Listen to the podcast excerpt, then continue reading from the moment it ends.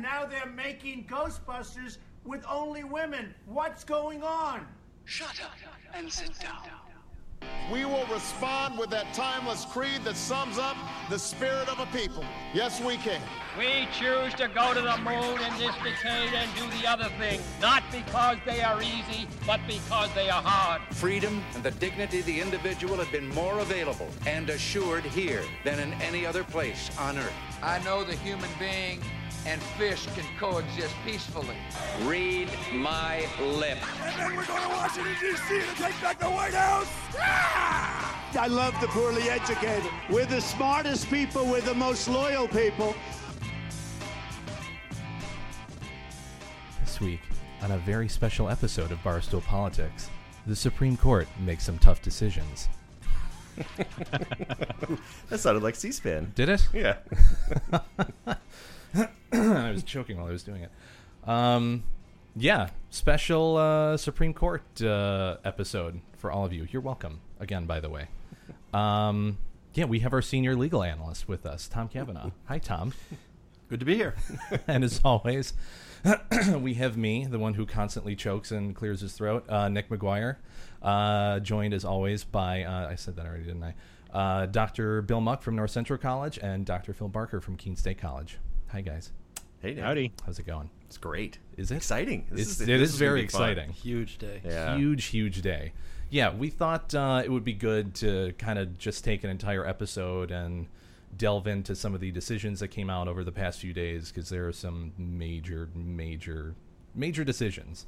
Um, yeah, I, I mean, I, am not even sure if there's a, a good place to start. We'll, we'll just kind of go through them one by one, I think. Well, maybe we should start with the retirement. A few minutes on, you know, so not only cases, but also the retirement or the announcement of the retirement of Anthony Kennedy. Uh, a huge, huge uh, impact for the court going forward. Uh, yeah, it's a big thing. Yeah, Tom, do you want to start there, Tom? Thoughts on initial? Yeah, sure. You were you um, said you weren't surprised.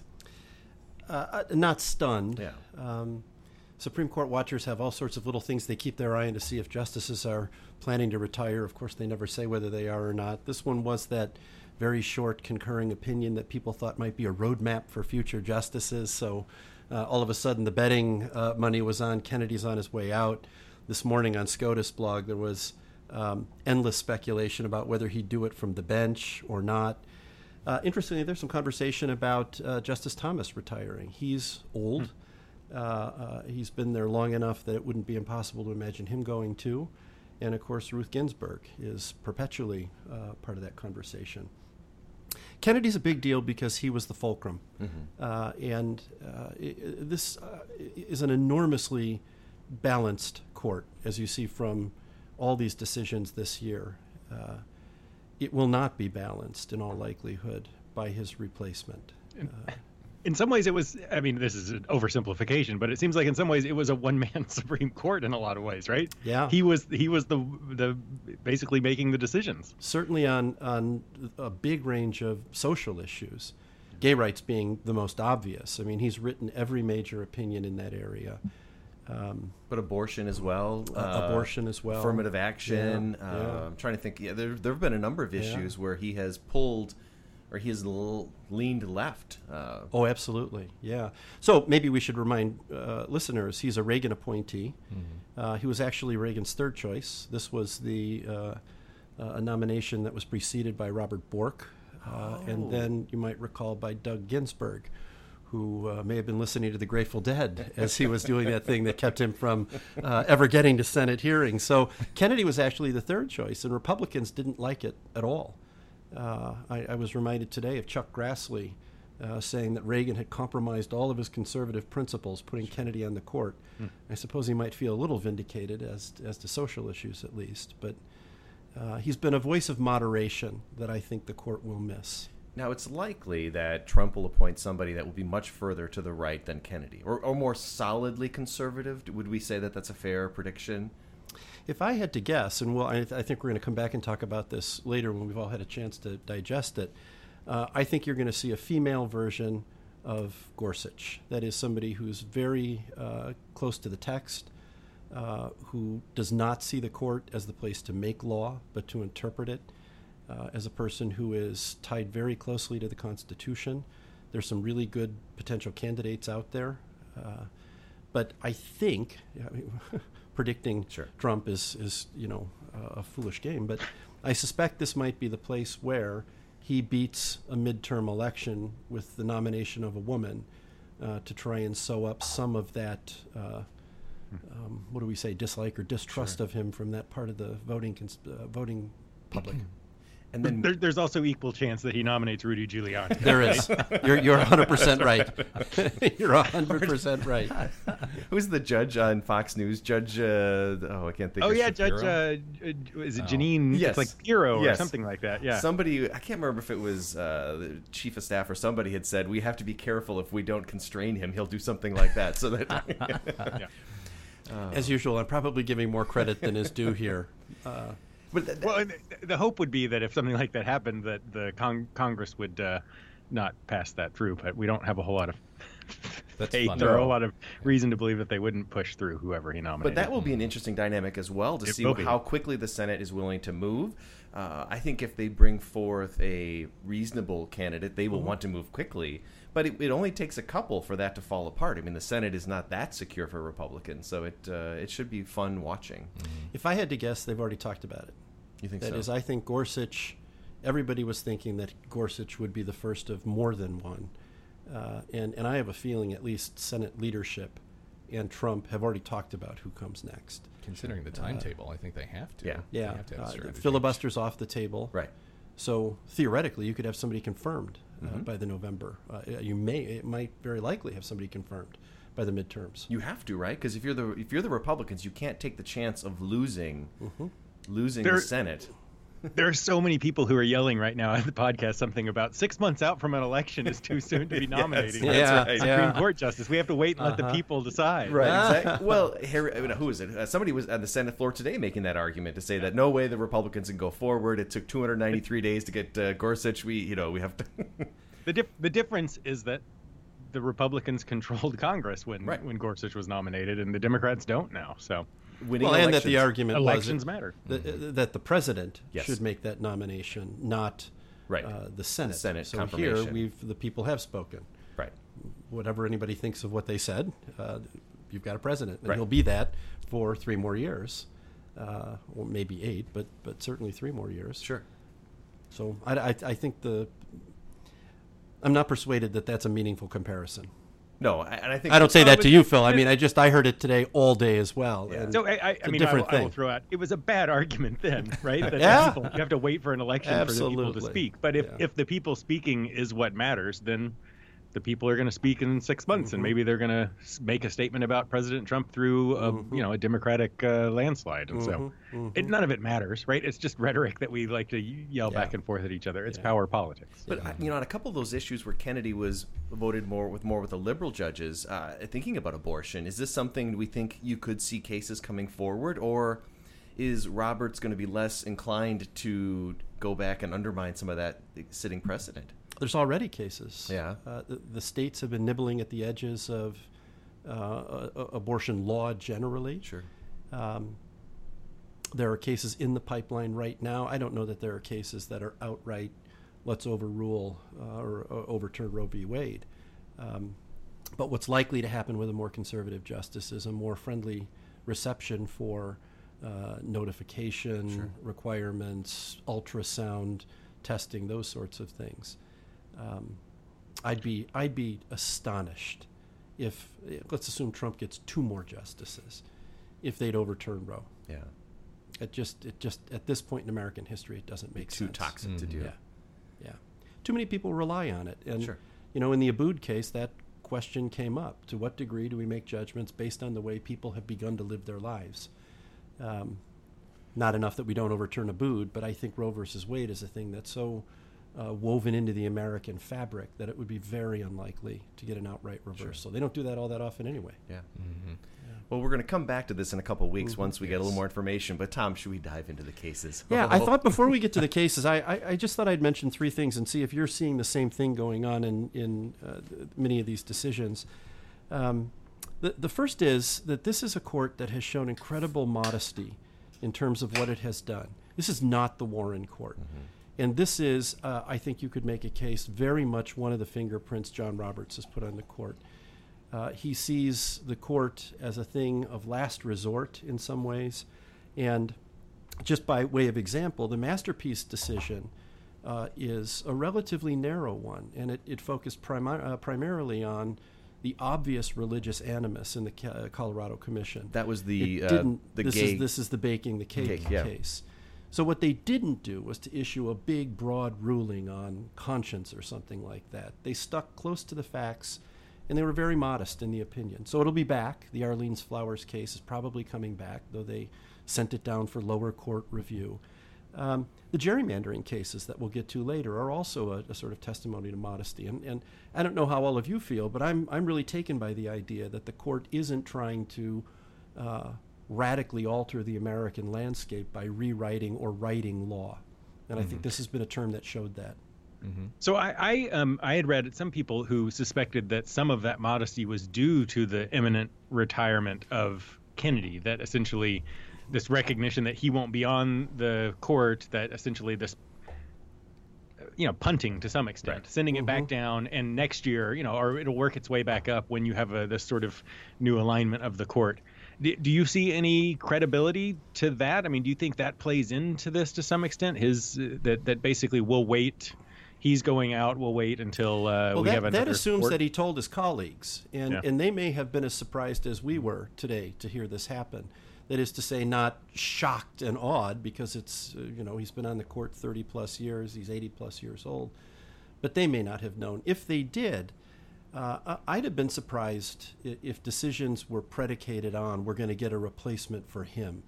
Uh, to marshal the kind of votes you'd need to punt a case because you think another person's coming, I think would be really hard, particularly given that there's four liberal justices, or relatively liberal justices on the other side, who could make doing that very difficult.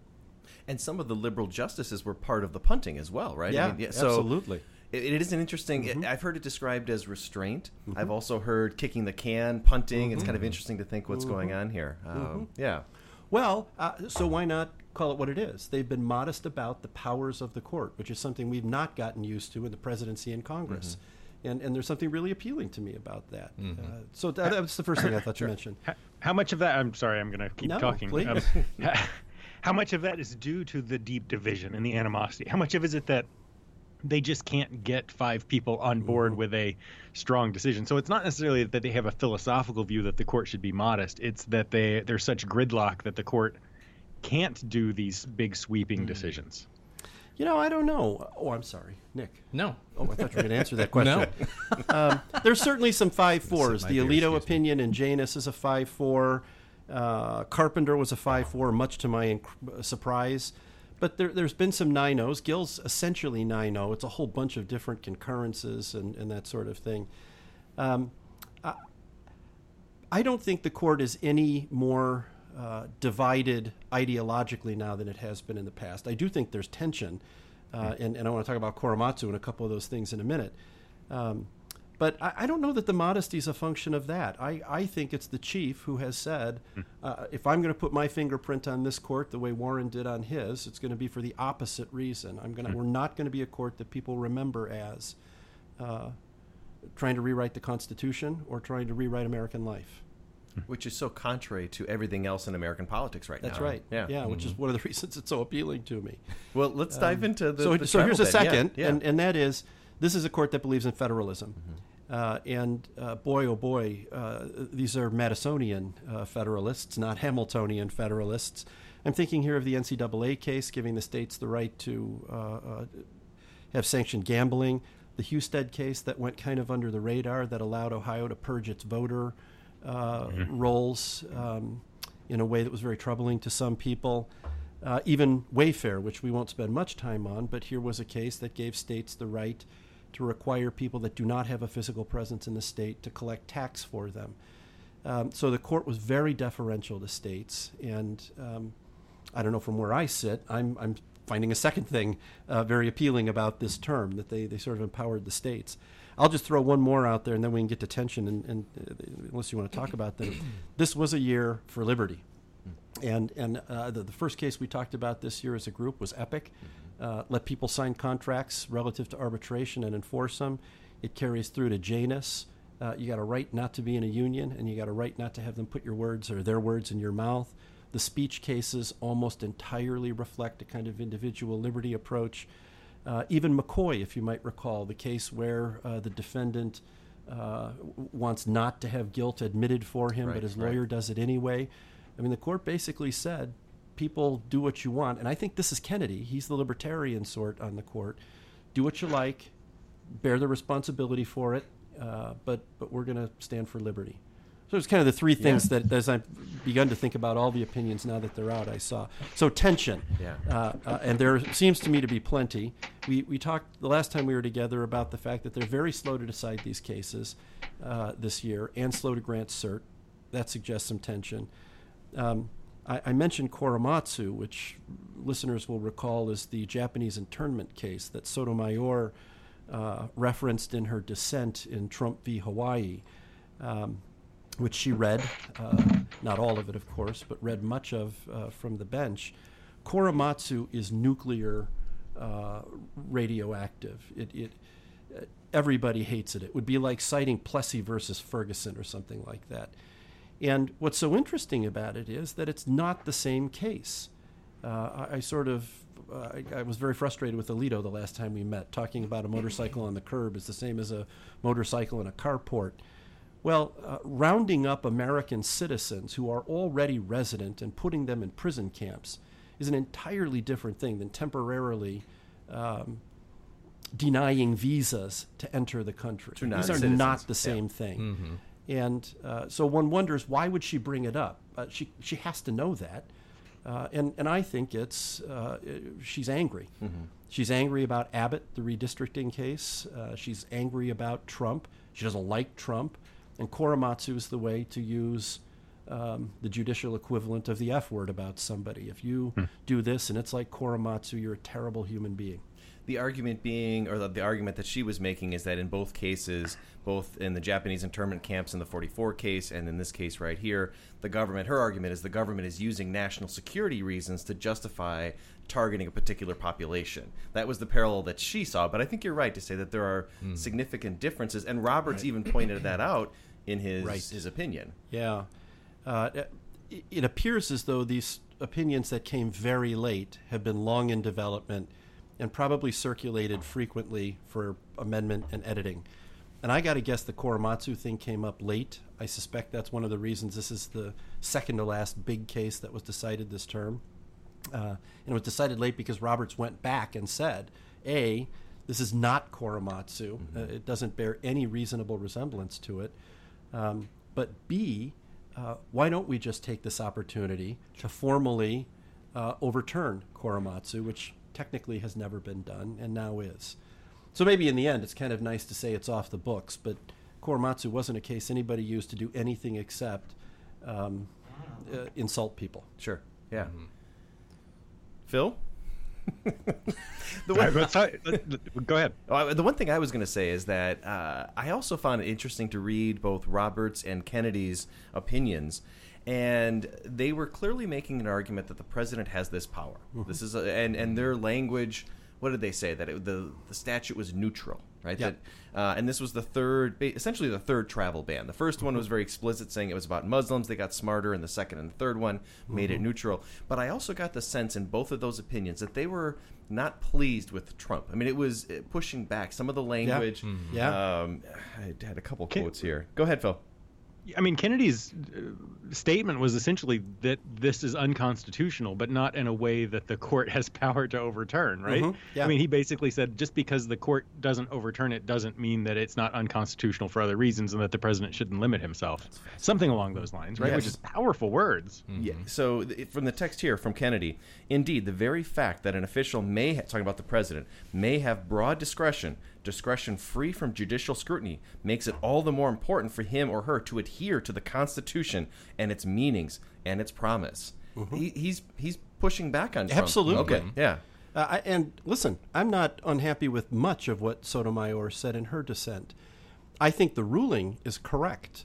Uh, that is, enormous deference should be given the executive branch relative to national security.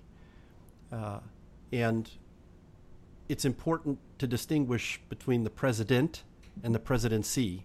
And I think the court here focused on the presidency, um, notwithstanding the fact that Roberts and Kennedy went out of their way to say, we're troubled by the way this guy talks about these things too. But, but to have made a ruling based on going inside this president's head and uh, looking at things he said while he was on the campaign trail, um, boy, oh boy, uh, does that open a can of worms. Mm-hmm. If the statute itself had still had that language, talked about a Muslim ban, not you know, mm-hmm. would would that have made this unconstitutional in their minds? I know you're. I, I think that's what Kennedy was after. Yeah. Uh, that is to say, I don't think he thinks the executive order uh, as a general thing is unconstitutional. Uh, I don't think he thinks this particular one is unconstitutional, but I think he is worried that uh, previous words about it, mm-hmm. and maybe the way you'd read the, the first two iterations, uh, these were sufficiently religiously oriented mm-hmm. that maybe they were. But listen, uh, they, they don't include lots of Muslim majority countries. None of the right. three did. Um, they include non Muslim countries, uh, the, at least the third one does. Uh, and Congress has given the president this power uh, in our immigration law. So, what the court did here is what it has done modestly all year. Congress has spoken, the president has acted, and because there isn't something about either of those two things that violates the Constitution, we're not going to stop them. And don't look to the court to save yeah, you that's right. for decisions that the president, the executive and legislative mm-hmm. branches have made. Yeah, uh, we said it about Epic. Congress can go back and rewrite the Federal sure. Arbitration Act, not the court. Yeah. Mm-hmm. Yeah, I found that I found that argument compelling, right? I think I disagreed with the travel ban, but the Supreme Court's logic here, I understand mm-hmm. that. I understand mm-hmm. they're saying well, this is not our job to interpret the intent of the president. We're going to look at the statute right. itself mm-hmm. and what it says. Now, the four dissenters said, "How could you miss this?" I mean, he's been very open about it, mm-hmm. um, but I, I, get that. The text yeah. of the order yeah. and the text of the statute are entirely consistent, and what he said, yeah. Outside the context of writing it and uh, not even as president yet, I think the court said once we go down that road, I, I would just invite those who think this is, uh, who are agreeing with the dissent, to say to themselves, what happens when there is a solid 5 4 conservative majority looking inside the head of, let's say, Kirsten Gillibrand or whoever the Democrat that might win is? Well, she might have said one thing, but we think she meant another. Mm-hmm. Oh, it'd be so aw- uh, horrifying. I'm going to begin our nitpicking. Excellent. Right? Excellent. I was waiting. Um, I, I, don't necessarily disagree with what you're saying. I, I think that. I mean, he, it's not what was going on in his head, right? This is stuff that he's actually said. So, if I say to you on this podcast, I'm going to, I, you know, I, I, intent matters in some way, right? And when it comes to to to the law, if I tell you that I'm going to go commit a crime or I'm going to go, you know, I'm going to drive my car down the street and run over someone intentionally or whatever, um, then whether you're charging me with manslaughter or murder, what I have said leading up to it factors in, right? It matters. That is something about that what is in my head and intention, and you can prove intention that way, or you can I don't know if you can improve it, prove it, but you mm-hmm. can, you know, you can bring evidence that shows that that was my intent, and and you wouldn't in that case say we can't consider what he has said before this action when he went out and got in his car and ran over this person on a bicycle, you would say absolutely that matters, and, right? What he said before he went and carried out this action, 100% matters. And to that, to that, real quickly, Phil, I just, you know, when he was right after he announced uh, as a candidate that he was going to block all Muslims, he was interviewed on Good Morning America, and what he said is, "What I'm quote, what I'm doing is no different than FDR. I mean, take a look at what FDR did many years ago, and he's the one, the most highly respected presidents. I mean, respected by most people. They named highways after him, right? I mean, so to that point, Phil, I don't think, at least early on, I don't think he was running away from that. The statute certainly mm-hmm. did. I mean, the legal mm-hmm. minds around him mm-hmm. said, "You mm-hmm. can't say that, Mr. President," mm-hmm. but his intent and his words suggest that I don't know if he saw such a distinction between what FDR did and what he was talking about doing. I, I don't know if everything he said is enough to prove that, but mm, I don't right. think you can say I don't think we can say that you, you don't you shouldn't consider it at all. Well, I guess I'm gonna uh, I'm gonna find an even smaller nit and, okay. and pick it right now. Uh, if I say I'm going to run somebody over on a bike and then I do, the intent matters because I carried through on exactly the threat that I made. Mm. The argument the court is making here is that he didn't. He may have said those things, but the actual order itself is different than the thing he said. Mm. When you read it, plain and on its face, uh, that is to say, there is nothing in it that invokes religion, other than perhaps demographics of some of the countries that are in it. And that's different than saying, Phil, for picking nits with me, uh, you, I'm flying out there and I'm going to shoot you. then I do.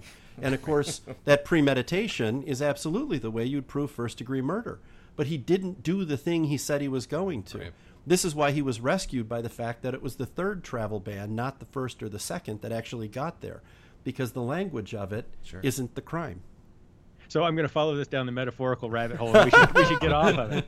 But it feels to me like the the argument you're making is a bit like you saying, Phil, I'm going to fly out and shoot you, and then tomorrow as i'm walking across the street you run me over with a car and your defense is i didn't i, I it's not the what i said i was going to do but the fact that you in some way expressed a desire to kill me, the fact that you didn't do it in the exact way that you said you were going to do it, doesn't mean that you were like in a. It could have been an accident, but it would sure make you look. It would be fishy, right? The jury would would wonder.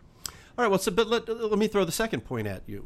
Uh, no, I don't think it's the same as that. Killing you is a crime, irrespective of the uh, modality I used to do it. And what Trump would say, and the court did, was I never actually killed him. I wrote an executive order that's consistent with the immigration bill or statute, uh, and don't get inside my head. Here's the second thing uh, maybe he changed his mind. Yeah. I mean, we're, mm, yeah. we're treating him.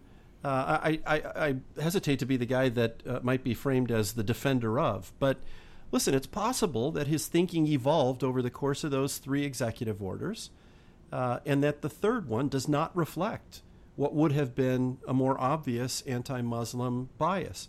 Now, I don't know if that's the case or not, but this is the guessing game that the court avoided when it said we're not going to try and get into his head. Right. It's also I, possible that his advisors came to him and said that version mm-hmm. can't pass. You have to shift the policy. Right. Which even if his initial motivation was for the more for the Muslim ban, he says, "Okay, well, I'll accept this different version." Mm-hmm. So I, I, I, I, agree with you. I think there's a chance that he changed his mind. I think all of this comes into it. I just I don't like the notion that we shouldn't consider it at all. Mm-hmm. I think that that is something that goes into it, and maybe it's not enough to prove it. Maybe there is enough doubt. Mm-hmm. Maybe you could make an argument that he changed his mind. But mm-hmm. to say that we shouldn't consider what he has said about it seems. I, I don't I don't know that that's a um, a liberty that you would grant to a, another I, know he's not a defendant in this case. I mean, yeah, he's yeah, not a criminal right. defendant in this right. place, but right. um, yeah, I don't. I mean, I, it's, it's it, yeah, it's interesting. I mean, I I'm sorry. Yeah. Uh, no, I I mean, I think starting this conversation, it's clear that they thought about his intent going into this. Mm-hmm. It's almost impossible to not see that. I I tend to agree with you on this, Tom. It's very hard to determine intent on something which realistically, especially in something as complex as foreign relations and diplomacy and national security, there could have been a million different reasons besides you know a religious affiliation you know um, potential national national security concerns in the sense of potential attacks that are coming from these countries uh, criminal organizations that are part of it that they have information about that we have no idea about. Mm-hmm. it's the idea that it's specifically because that and realistically i think most of us think that there's a good chance that that's what it is. It's it's too hard to determine. Sure. I, I, don't think you would ever be able to determine that. So why would you? Right, you have to again go down the rabbit hole. Oh, I think you can win the argument on intent by pointing to majority Muslim countries not included. Uh, in other words, that's a very strong mitigating fact. If you don't want Muslims in here, then you ban Malaysia, mm-hmm. uh, you ban Turkey. Uh, I mean, there's all sorts of countries, Saudi Arabia. Uh, there's a whole long list of them. We're getting there. Um, yeah. but but but the second thing is, I just I want you to think about what it looks like when the court starts reading the minds yeah. of uh, presidents. And, and I think, I, feel, I guess I'm kind of responding to your thought that we should consider intent.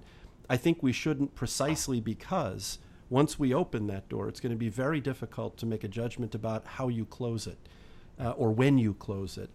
Uh, do you look at things people said when they were running for student council in high school? Do you look at Absolutely, things? Yeah, yeah. no, things they said on their Facebook feed in college. Sure. Uh, I mean, really, the, it, it's a talk about going down the rabbit's hole. Right. Yeah. Uh, if you look no. at the document and it is on its face defensible, and you don't go further, You never get into that trap. Mm-hmm. Yeah. No, I, I tend to agree. I mean, I tend to agree with you. I, I just like the. I have a tendency to take the logic of something out to the extreme mm-hmm. and see it. I that's fun for me, but mm-hmm. I think that's why I enjoy or why I appreciate like Kennedy's point that he makes, in which yes. he basically says this is deeply concerning and uh-huh. problematic and you know yes, right. very very likely mm-hmm. unconstitutional mm-hmm. but yes based on the facts before us we're you know yeah uh, the the restraint but also the expression of this is almost certainly problematic in this mm-hmm. kind of yeah. larger constitutional sense mm-hmm.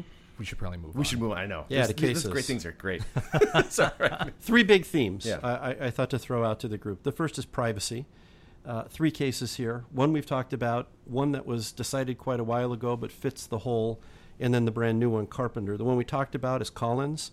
That was our curtilage case, you might recall. This was an 8 to 1 decision. It was the one that uh, drew me to Sotomayor in a way that was. Uh, I, I, thought her opinion was just really wonderful in motorcycle under a tarp, right? Mm-hmm. Yep. Motorcycle under a tarp, and she determines this is a search. She gets eight to go, well, seven to go with her.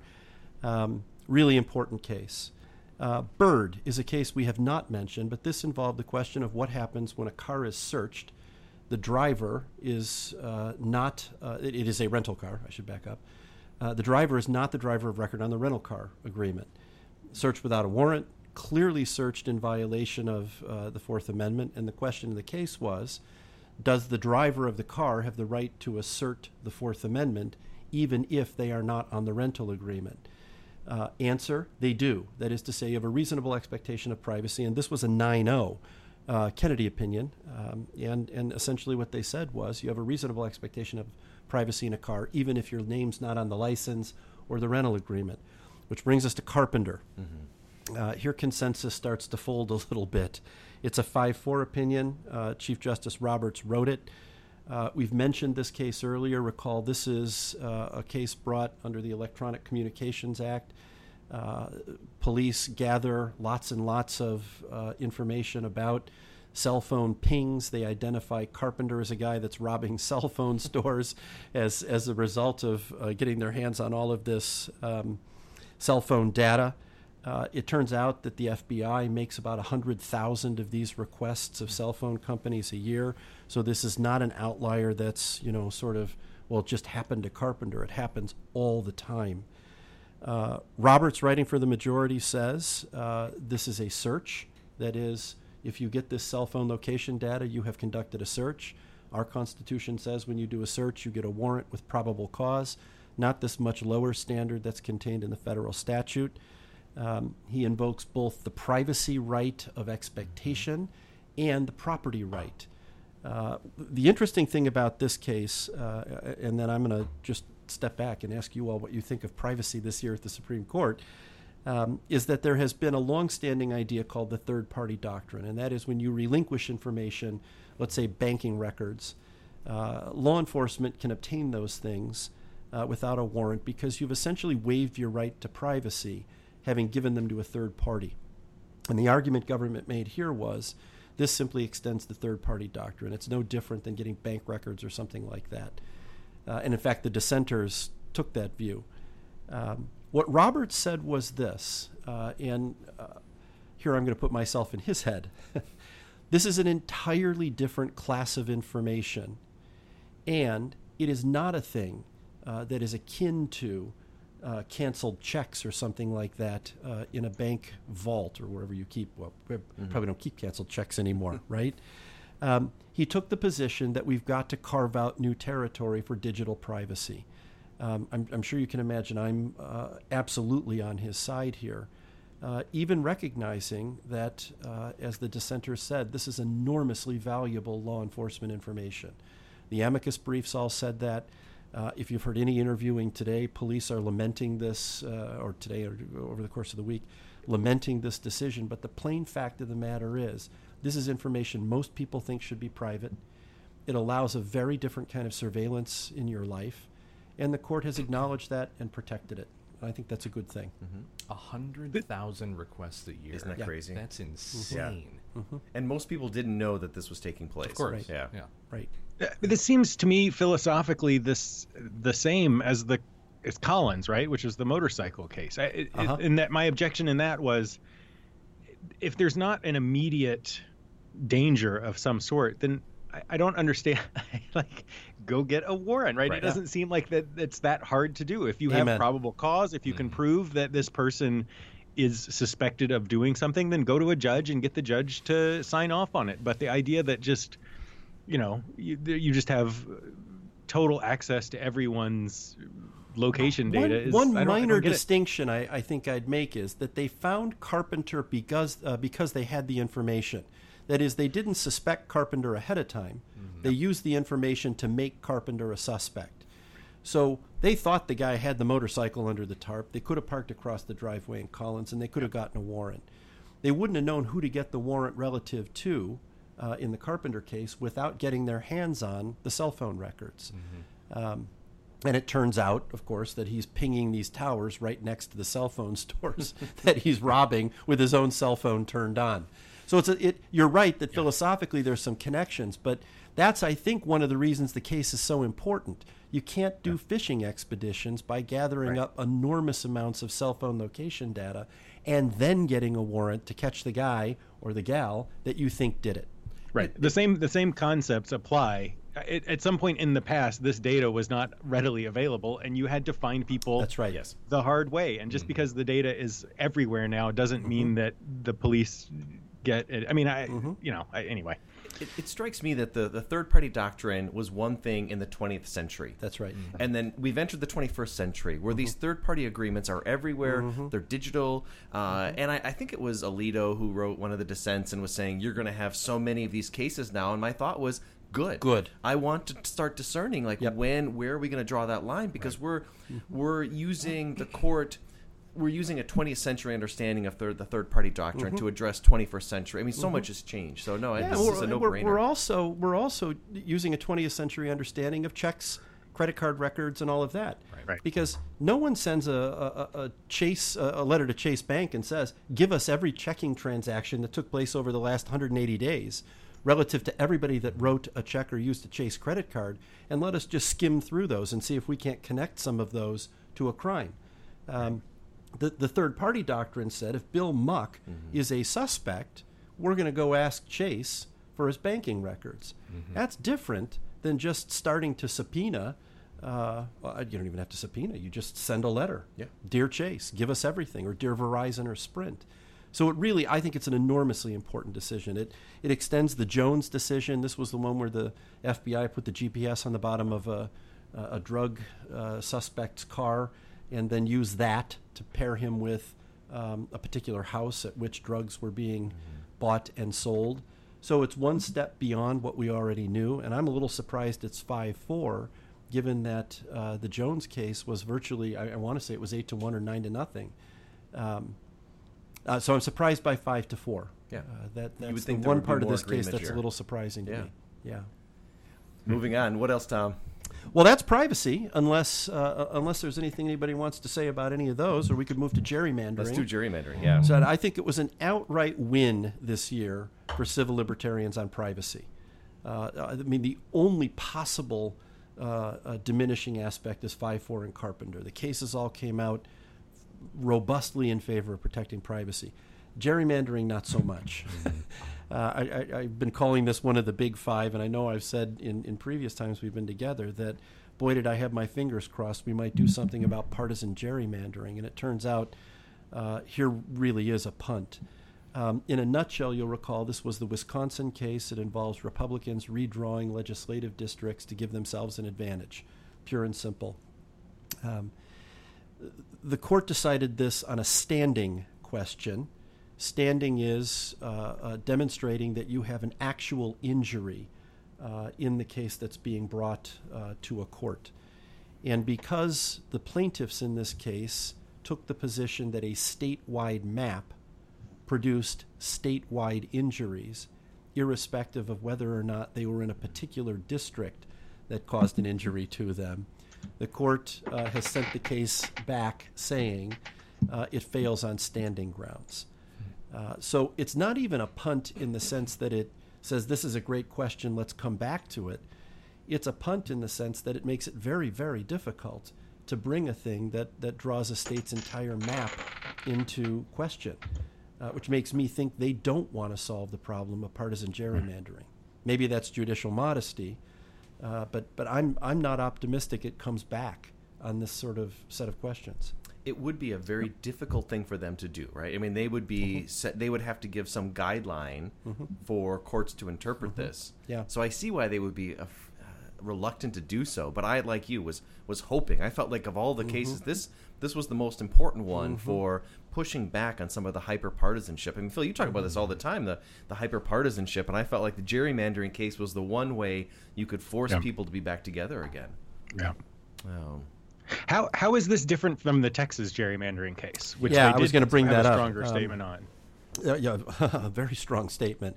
Abbott is the Texas case. It is a race gerrymandering case, mm-hmm. not a partisan uh, gerrymandering case.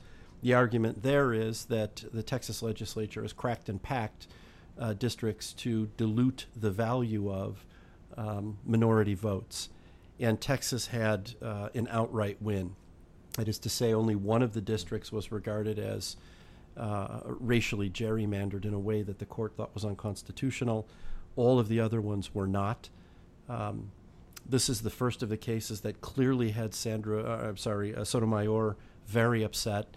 Uh, she read uh, a portion of her dissent from the bench, and it was very harshly worded. Uh, indeed, she didn't even use the word respectfully in closing it. She dissented. They're always signed, I respectfully dissent. She took the word respectfully out. Um, she thinks this opens the door to uh, ugly racial gerrymandering. So uh, the quick, problem. Oh, I'm sorry. No, quick question on that. How are they defining racially gerrymandered districts? Yeah, you see, that's the difficulty. The Voting Rights Act allows for uh, privileging um, minority interests in legislative districts. I think would be the best way to put it. The problem for a state is if they do too much, they violate the Constitution if they do too little, they violate the Voting Rights Act. Mm-hmm. And so Texas is caught, and here's a beautiful way of putting it, right on the horns of a dilemma. You're not all laughing. I thought that was really good. That's waiting for the text. Horns, the steer, right? Yeah. Uh, if you over racially gerrymander, you're stuck. If you under racially gerrymander, you're stuck. And and oddly enough, in the in the same way that they're struggling to come up with a partisan gerrymandering standard, we still don't have an absolutely great standard for race gerrymandering. Right. Mm-hmm. Uh, didn't didn't the court basically say? I, I, I haven't read the actual decision, but some of the commentary gave me the impression that they, in some way, stated that the Voting Rights Act doesn't apply to gerrymandering issues, or there were there were there was a, some level of under not undermining, but f- further weakening the Voting Rights Act, or basically saying that it didn't it didn't it wasn't relevant in this particular case. Am I am I misunderstanding that? Yeah, the, the central feature of the Abbott ruling is that the uh, this is an Alito ruling as well, five four, um, so so tense and um, from I think the most ideologically conservative justice on the bench. Basically, he said there's a presumption of legislative good faith and, uh, you know, in, in, some ways, Phil, interestingly enough, this comes back to the intent question as well. Uh, do we go inside the heads of Texas legislators and say they intended to hurt black and Hispanic voters? Or do we look they at did. the. Uh, they, probably, they did. As a lifelong Texan, I can tell you they did. yes. Um, that said, uh, uh, what what Alito said here is there's a strong presumption of good faith for legislatures, and overcoming it is something the plaintiffs in these uh, districts that were upheld couldn't do. Mm. I mean, the weird thing with all of this, I was as I I was saying, I'm kind of want to go back and add to what I was saying about how they did. Uh, there's there these are two different types of cases, right? Yes, uh, partisan and racial. But the issue uh, in a place like Texas is that the two overlap, right? So that's yeah. where the intent the intent is interesting because mm-hmm. is the intention to uh, undermine um, minorities because they are minorities, or mm-hmm. is the mm-hmm. intention to undermine minorities because they vote Democratic, right? And so yeah. there's there the two line up in, in interesting ways that that you're absolutely it, right. In um, fact, I, it, it it makes the partisan gerrymandering case harder because people aggregate in ways that make it difficult to carve up a map in a, a way that, I mean, for example, Chicago is overwhelmingly Democratic.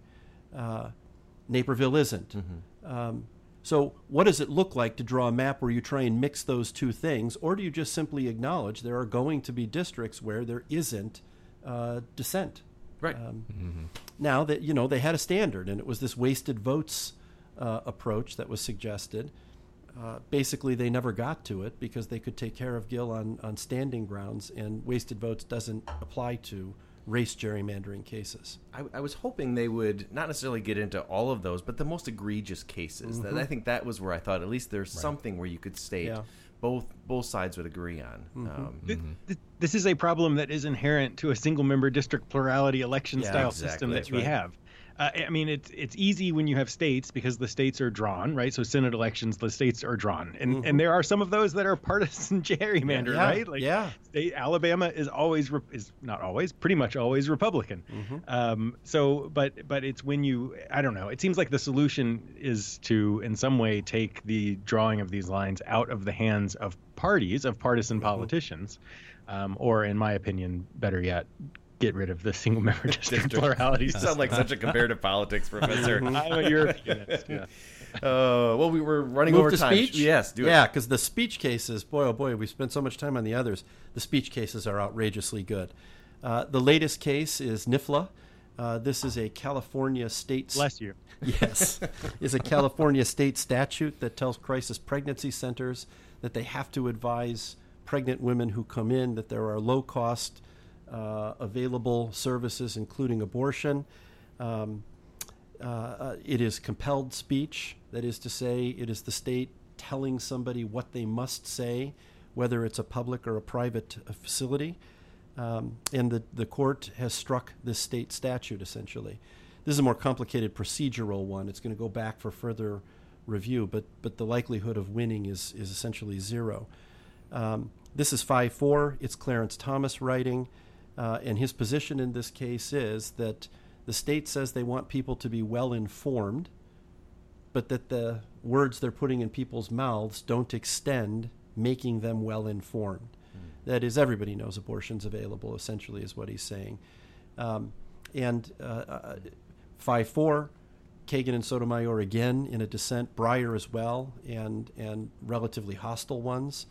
Um, Troublemakers. They, they see this as uh, reducing people's rights. I see it as a, a further liberty question, mm-hmm. right?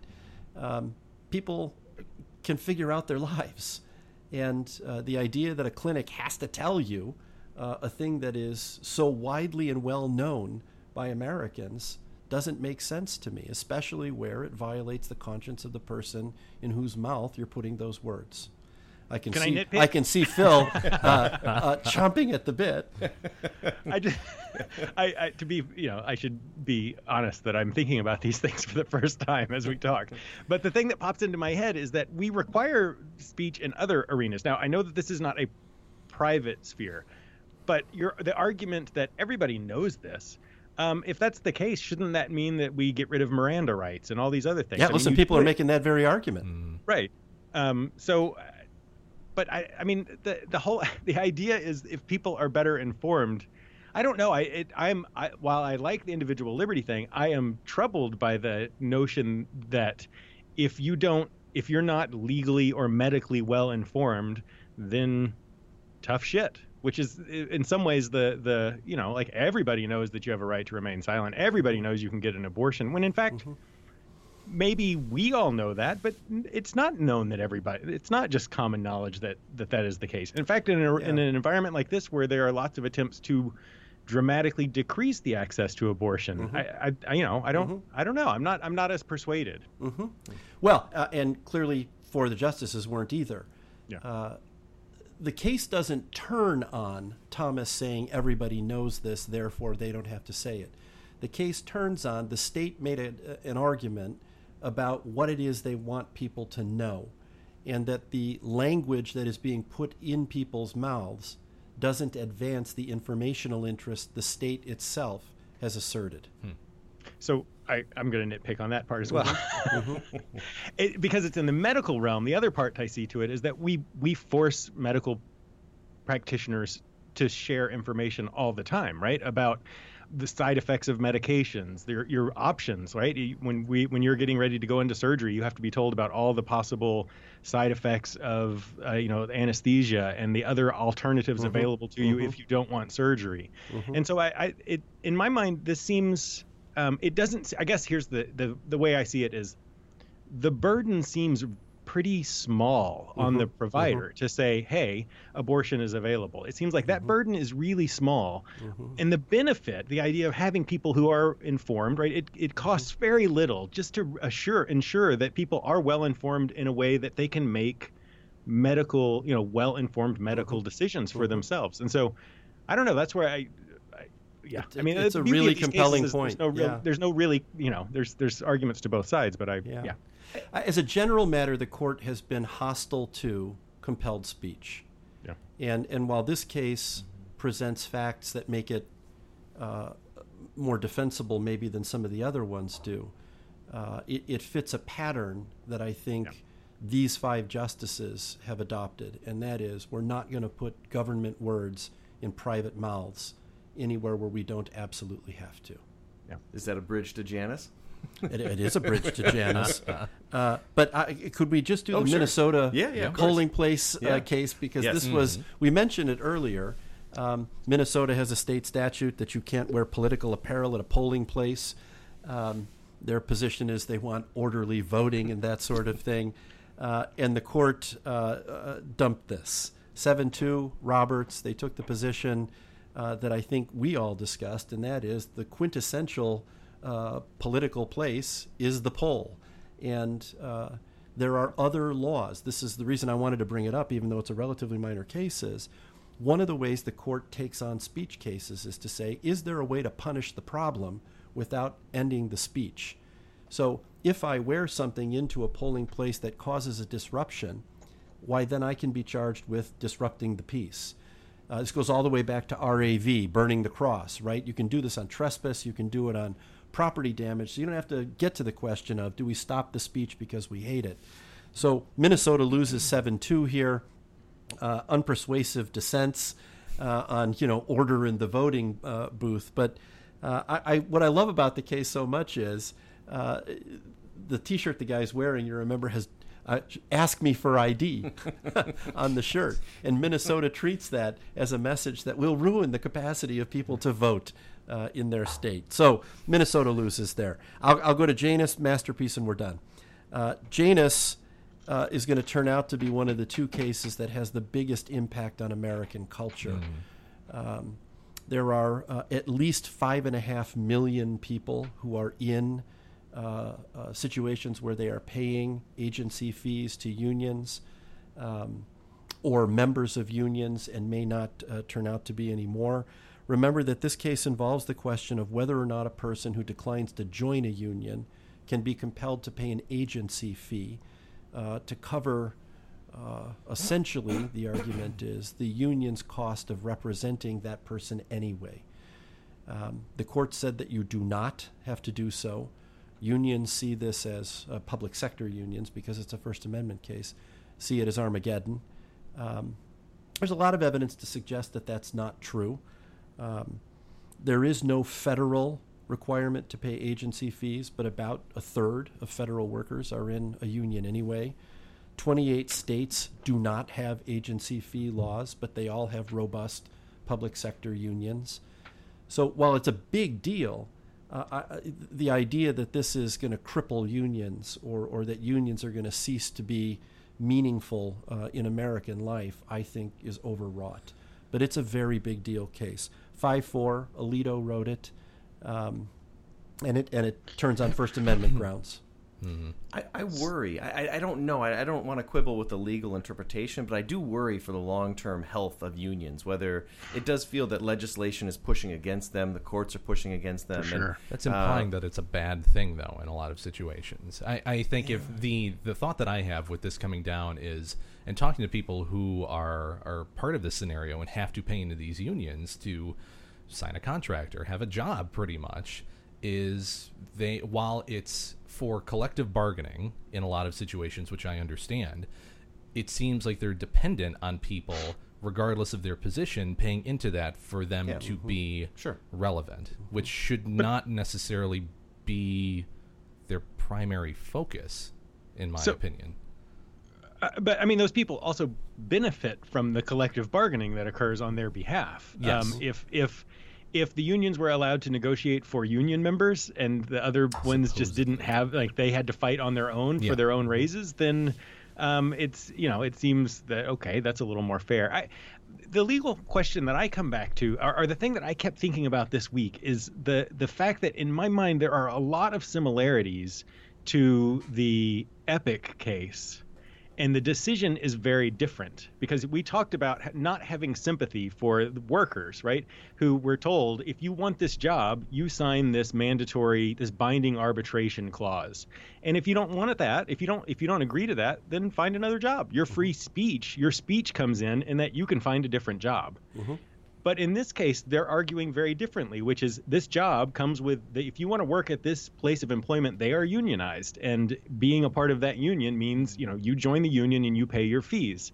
But what the court is saying here is, oh, you have the free speech to say no, no, no, no, I don't, I don't accept that, but I still want the job.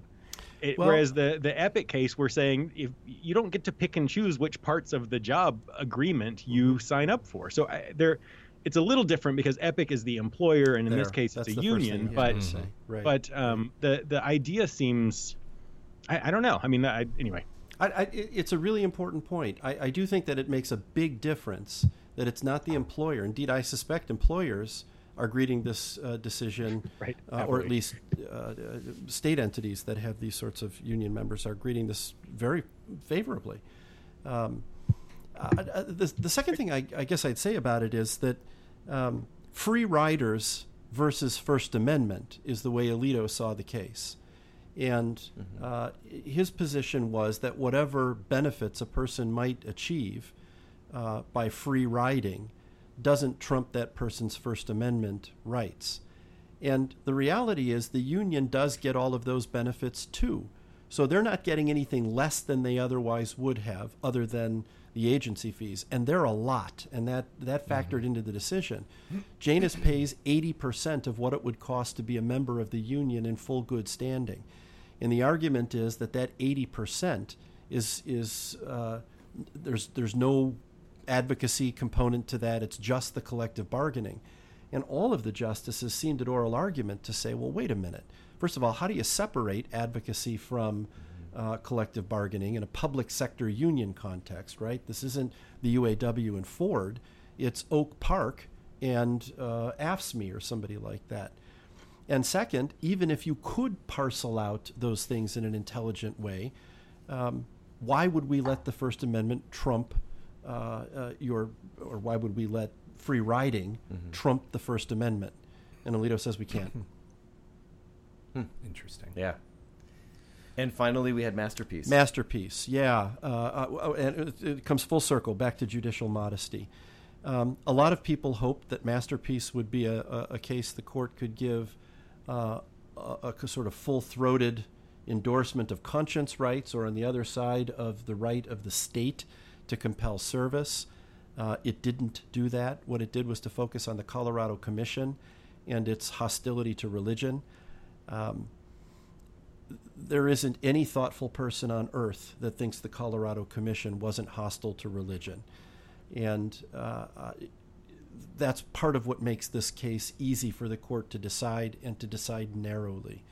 Now, the interesting thing is that the Arlene's Flowers case was sent back down to see whether or not uh, the masterpiece analysis that is, did, did she get bad treatment from a commission?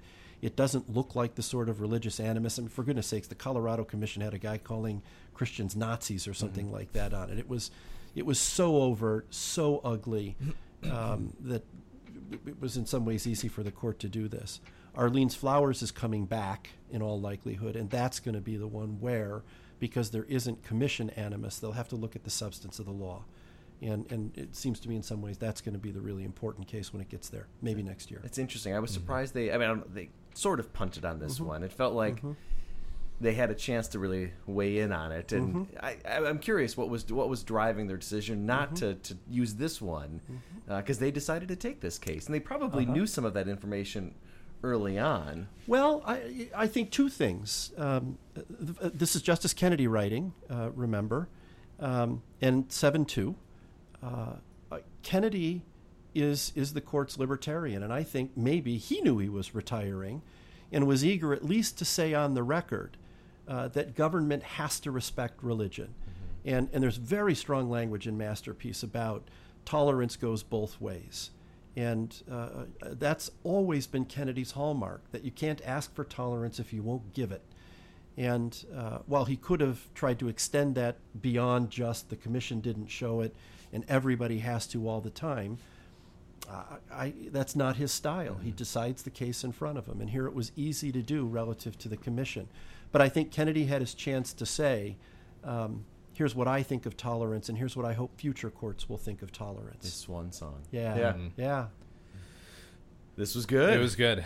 Should we? Should we, we, had a we had a few beers. Should we talk about? Yeah, yeah, really quickly. Quickly. Okay. Yeah. Well, Tom, you want to describe the first beer you brought? Yes, my travels took me south uh, the week after commencement. As I passed through Louisville, I stopped at the Against the Grain Brewery. Uh, that's a, a, name of a brewery that, of course, is near and dear to my heart, even though I've never been there as a guy that runs against the grain. Our first beer was called Listening Party, which felt to me as I sat there in Louisville like the perfect podcast beer. Um, it's a kind of a hoppy APA. Uh, I thought it was quite good. Uh, yeah, crisp and very drinkable, crisp. and mm-hmm. yeah, mm-hmm. not not overly yeah. uh, heavy in terms yeah. of sometimes Pretty carbonated. Yes, yeah, yeah, yeah. which I liked. Yeah. a regular old listening party. There you go. it's good, good choice. So our second beer was from Alter Brewery, which is here uh, close to us in Downers Grove. Grove, and we had it's called a Day Sipper mm-hmm. uh, Pilsner.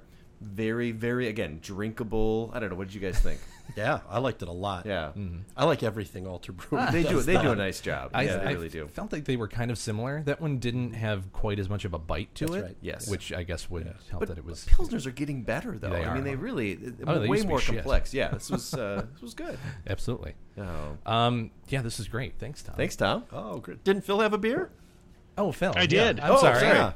Man. You jerks. I saw you Sorry. drinking water bottle. Sorry.